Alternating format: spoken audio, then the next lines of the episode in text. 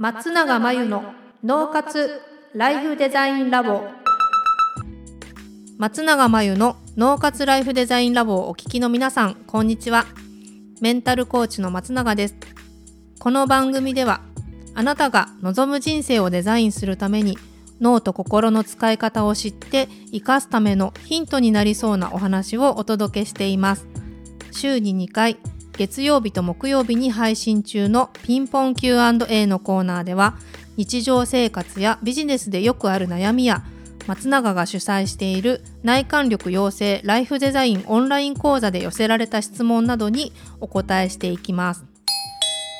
はい、今日のご質問です。いつも怒られてばかりで自分のイメージは怒られるっていうのがデフォルトになってます。それを変えたいんですけれども、それがなんとなく残っている気がします。新しい仕事を始めたりチームが新しくなって12年は怒られている自分がすごく強くイメージされます。自分は変われないかもと心の奥で思っているように感じます。成功体験がありません。どうしたらいいのでしょうかということですね、まあ、きっと新しい仕事の時とかチームが新しくなった時は過去によく怒られてきたんですね。だから怒られるイメージがあると。怒られる自分像がデフォルトになってる。で分かりました。これは、えっと、成功体験がないということなんですけど小さくてもいいので成功体験を積んでいくのがね理想的ですよね。あとは成功体験がないって言い切っちゃってるんであるはずなので成功したうまくいっていたこととかできることとかに目を向けてあげるといいのかなと思いますね。確かに怒られてる自分のイメージが強いともしかしてですよ、えっと、できることすら萎縮してできなくなってしまっていたり怒られないはずの場面でもなかなかこのそういう自分のイメージが強力に影響してできない自分をやってしまったりっていうこともあるんじゃないかなと思うのでできれば今までのデフォルトが怒られるとかかもしれないんですがなるべくそうは言っても成功したことうまくいったことあるはずなのでそっちに目を向けてあげて認めていくっていうのとあとこれからも小さな成功体験を積むことだけをこ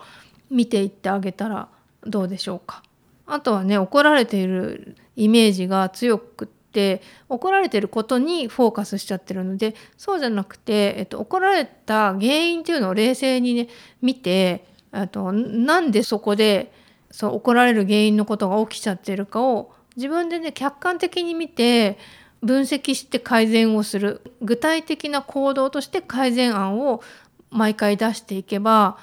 いいと思うんですよね。なんか怒られるっていうことだけにフォーカスしてると結局それが嫌で物事を冷静に見てないと思うのでなんで改善してないかとかどこでエラーが起きたかっていうのを多分分析しきってないと思います。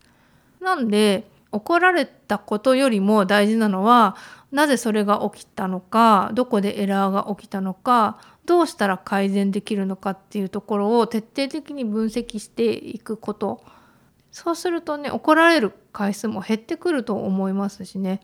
あの自分は変われないかもって思ってるってことですけど自分の行動って変えられるんで自分の行動を変えていけば、えっと、出せる成果も変わっていくと思うのでで出せる成果が変わってくれば自分のイメージも怒られる自分像じゃなくてやればできるとかそういうイメージに変わってくると思うので是非まず冷静に分析するっていうことと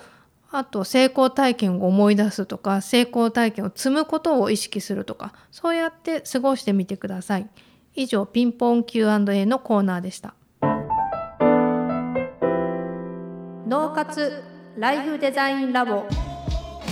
現在ウェビナーで脳と心の仕組みを使って生き方と働き方を一致させる方法をお伝えしています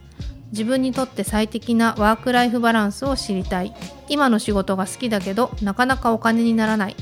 稼げる仕事だとは思うけどかなり辛い。仕事と私生活の調和が取れなくてストレスがたまる。仕事を辞めたいけれど踏ん切りがつかない。そんな悩みを抱えている方はいませんか？こちらのウェビナーではどうすれば生き方と働き方が重なるのかを中心にお伝えします。そしてあなたの脳の特徴について知り最適なワーク・ライフ・バランスを知るヒントをつかむためにはというお話をします。スマホやパソコンから無料で参加できます。詳しくはポッドキャストの説明欄に URL を載せていますのでぜひチェックをしてください。それでは次回の脳活ライフデザインラボでまたお会いしましょう。